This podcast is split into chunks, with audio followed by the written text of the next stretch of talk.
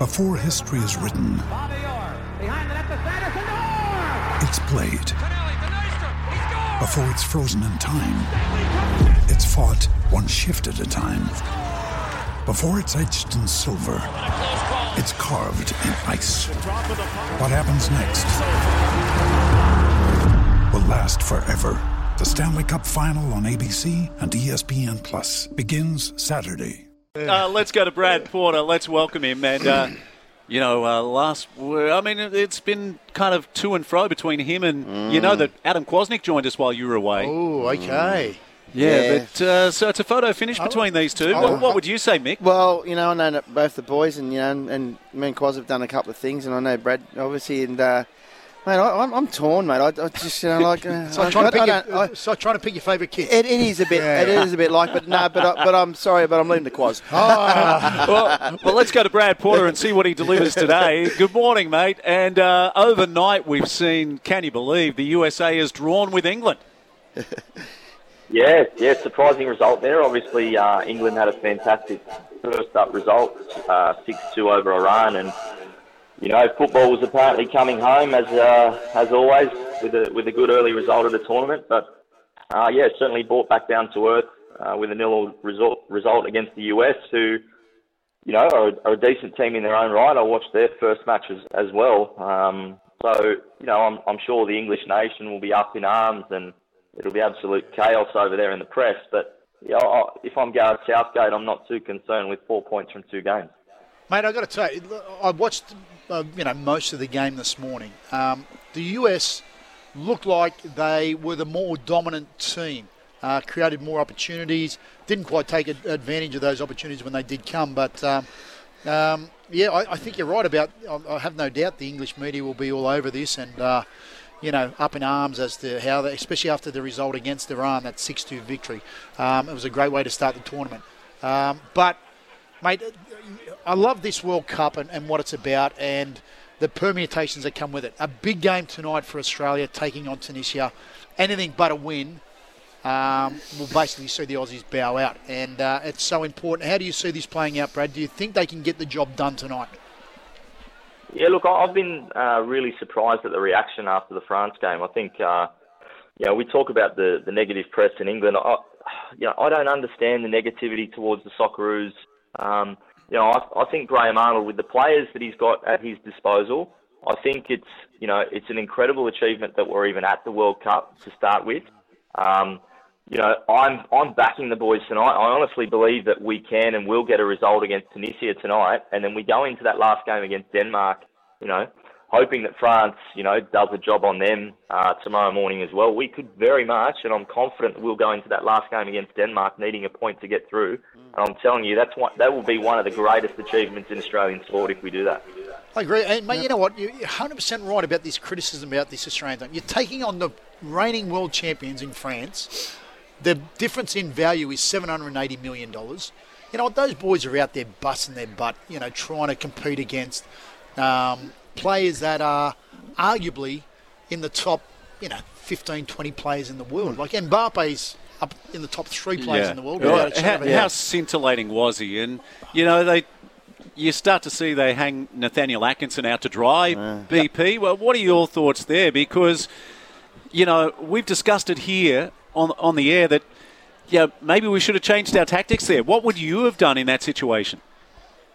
Yeah, look, it's a it's a difficult situation. I think uh, you know Arnie's in a difficult position there, and I know that you know some of the press and some of the commentary after the game was that you know we should have been a little bit more you know opening ten minutes. We kind of went at France a little bit, um, but I think partly that was more down to France sitting a little bit deeper and allowing us to play in that first ten minutes versus us really um, getting on the front foot and, and trying to attack.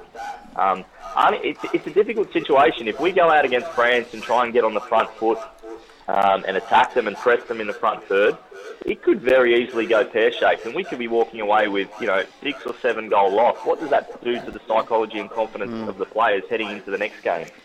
So I think it's very easy for us to sit here um, in the armchair and say we should have won at France, but I think you know Arnie, Arnie knows what he's doing, and I think we need to trust him. Um, and as I said, I think we'll get a positive result tonight. He'll go in there with a game plan against the Tunisians. And if the players stick to that game plan and, and show the confidence and show that you know Australian character that we're known for, we can get a result. Absolutely. Yeah, I think against France it became damage minimisation, wasn't it? And I also I tend to agree with Brad. Like watching some of these other nations, I think as an Australian supporter, you just want to be proud of the effort. 100%. So, so watching Iran overnight, watching the Saudis, watching the Japanese, you just want them to put in a shift that you can be proud of. Yeah, I agree. And, you know, I, I, I hear what you're saying, Brad, about, you know, the French side and, and all those things.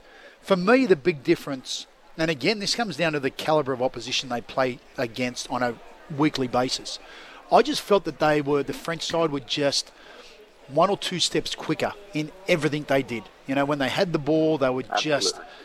That little spark quicker. They, When they, were a delight to watch. Oh, 100%. Uh, And when they defended, and that, that was a big play there on Atkinson where, you know, he normally would have that little half step extra time or half a second extra time. He's playing against one of the best And- left wings in the in the world. And what are we doing playing out from the back anyway? Correct. At, at times. kick line, mate, kick line. Uh, what are your thoughts there, Brad? Yeah, look, it's, a, it's it's an interesting one. You know, my observations were, you know, Australia used to, you know, we copped a lot of criticism, you know, back in the 90s and 2000s for for being a nation that produced very physical players. So we were known as being, you know, big, fast, fit, strong footballers.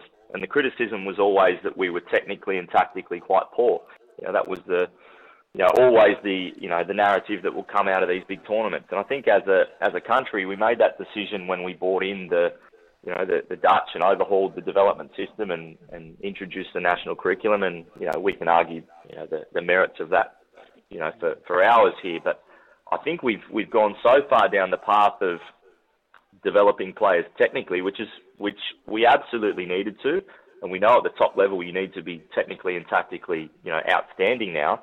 But I think we've lost our way with our physical development. Some of those things, some of those traits that we were known for physically, you know, we're now not known for them. And the way the game has gone, you know, gone are the days where, a, you know, you see a Paul Gascoigne in the middle of a pitch who's maybe not physically great but was a genius.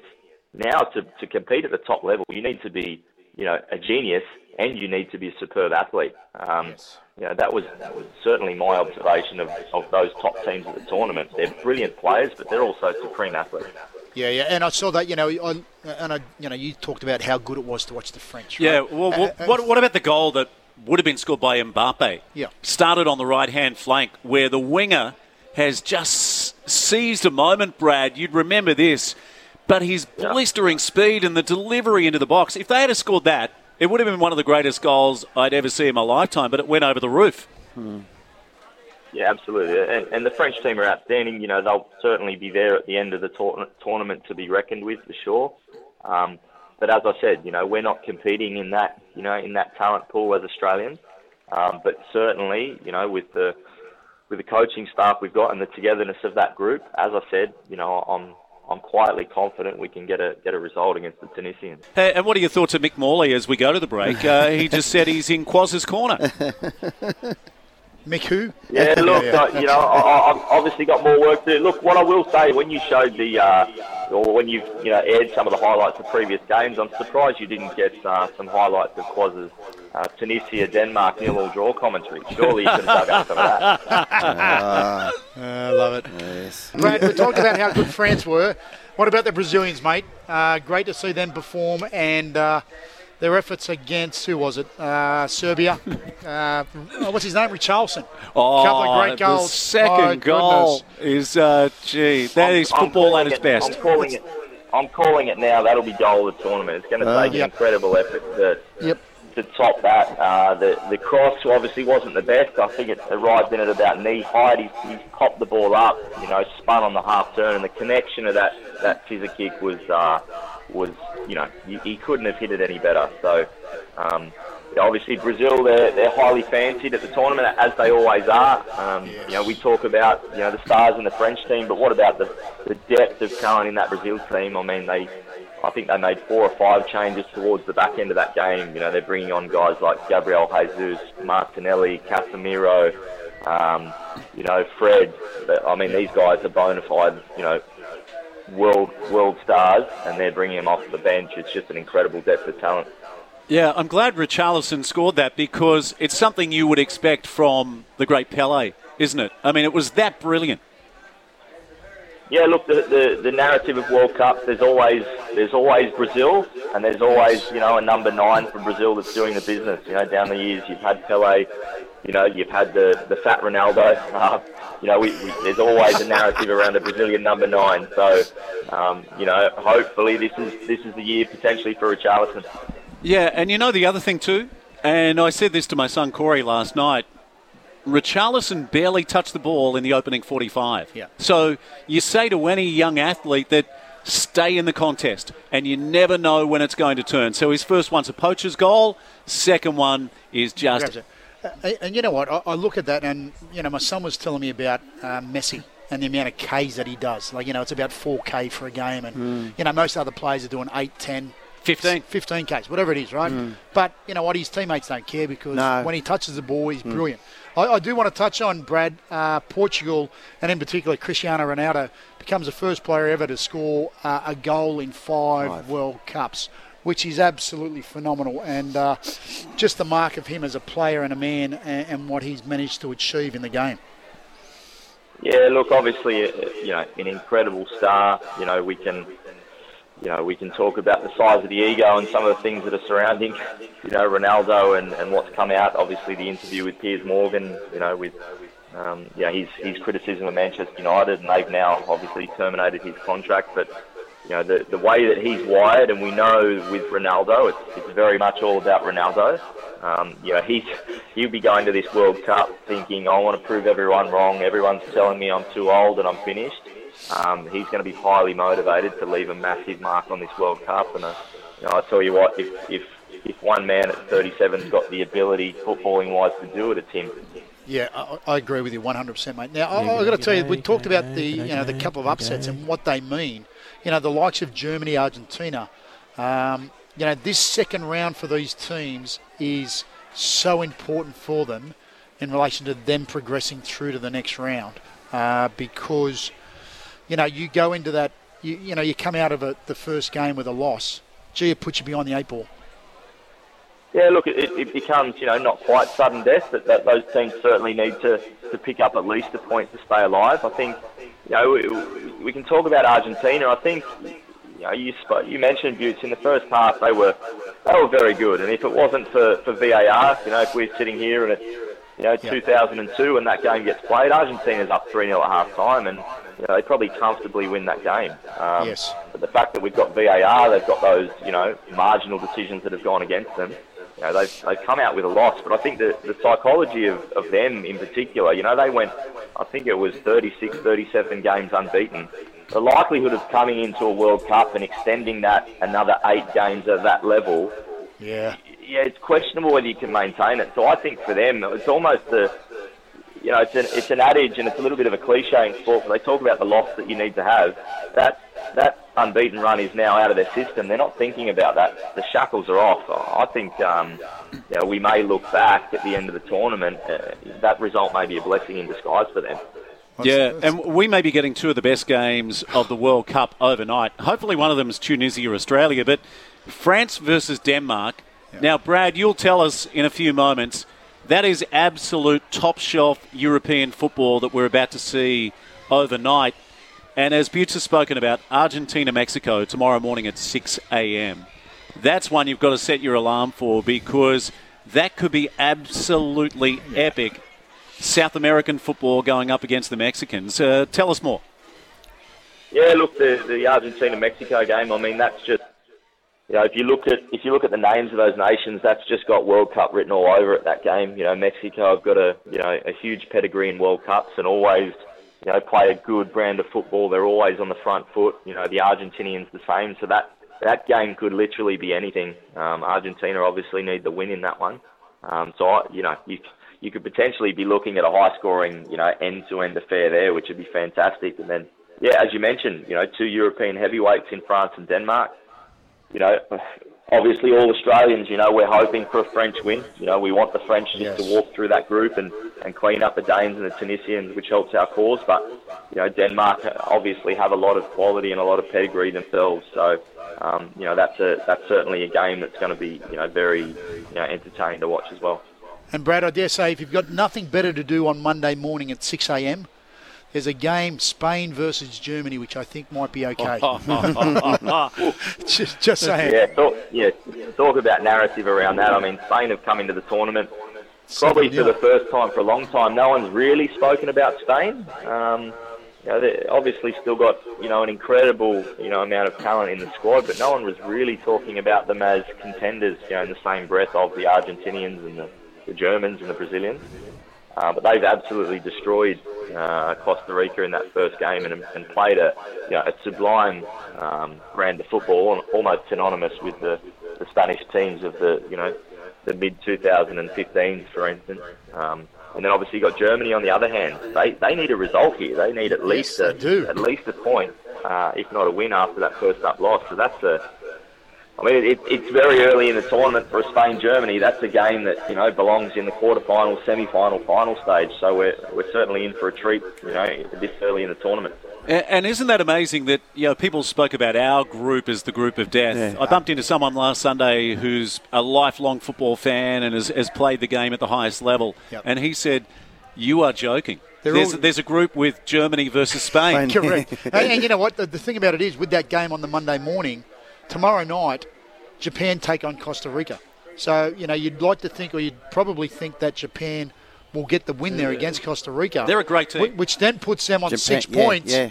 You know, the pressure is well and truly on Germany, and they'll know exactly where they stand uh, yes. and I'm, what they've got to do. I'm glad Japan won because for me it means they've taken that next step from being technically excellent yeah. to being mentally strong. Yeah. Do you agree, Brad? Yeah, absolutely. I mean, you look at. I mean, we often, as as Australians, you know, we we're in the Asian Confederation, and we obviously consider ourselves, you know, in in the same breath as a Japan or a Saudi Arabia or an Iran. I think that's the perception that you know, us as a nation has. But if you look at if you look at Japan, you look at that squad, like all of those players are playing, you know, at the top level in top leagues across Europe. You look at Iran, you know, they've got so many of that squad are playing, you know, in the Bundesliga. You know, they've got a lot of players playing in the Premier League. So I think we we underestimate again. You know, I'm, I'm harping on about it, but the Socceroos squad, you know, we, we've got nowhere near the talent of even a Japan or a or an Iran, for instance. Uh, yet our expectations are almost, you know, on, on that level. Um, yeah, so, I, I yeah, it's, unrealistic. No that Japan gets results. You know what? I, I go back to the point you probably made earlier on when you first come on you know what, we should be thankful and appreciative of the fact they're actually in the World Cup. 100%. Right? They've done an amazing job to get there, right? And we've got to have faith, and you know we've also got to have uh, not these unrealistic expectations that we are going into this World Cup. There's 32 nations in that World Cup we're probably regarded as probably the 28th or 29th best team there. well, 100%. Right? And that's not that's not being disrespectful. No, that's just the harsh reality. But, but you've got to be realistic. Look, you look you look at our team uh, and look and you look at the players we've got and where they're playing in the world. It's, it's that's changed. Uh, uh, back in the in the golden years, you know, with with Vidukas and all that sort of stuff, they, they were playing at the highest level in, in England, right? Yep. We don't have that really anymore. You know, we've got I don't know how many A League players there was. There was a, a few. So you've got to be realistic. I mean, it's as simple as that. We, hey, do, we don't have as many. We have plenty of players playing around the world. Yeah. We don't have as many as we did. No. Playing in that EPL. That no, that highest level. Correct. Exactly right. Yeah, we need to go to uh, the news. Uh, uh, t- take it away, Brad. Someone like Mitch, all respect to someone like Mitch Duke. He obviously started the game for the Socceroos the other night. Now the reality is, you know, he's an aging player now in his 30s. He's mm. playing in the second division in Japan. So that just gives you a, a little bit That's of an right. idea. He's not even playing first, you know, the first league in Japan. He's playing in the second division, and yeah. we're lining up against a team with Giroud and, and, and Mbappe at the other end. Yeah, no, so, the fact that we're competing on that on that level is, is phenomenal. Yep. Yeah. Hey, uh, Brad, I'm giving you a standing ovation. The uh, final show of the year. Look, uh, the, the jury's out. Like you said, I mean, it is like choosing between uh, your kids. Uh, do we have favourites with our kids? of course we do. of course we, of course do. we do. absolutely, absolutely. Th- thank you so much, mate. Uh, we really appreciate it. Uh, look forward to doing a whole lot more in 2023. It's been a pleasure, guys. I've, I've appreciated being back on the air.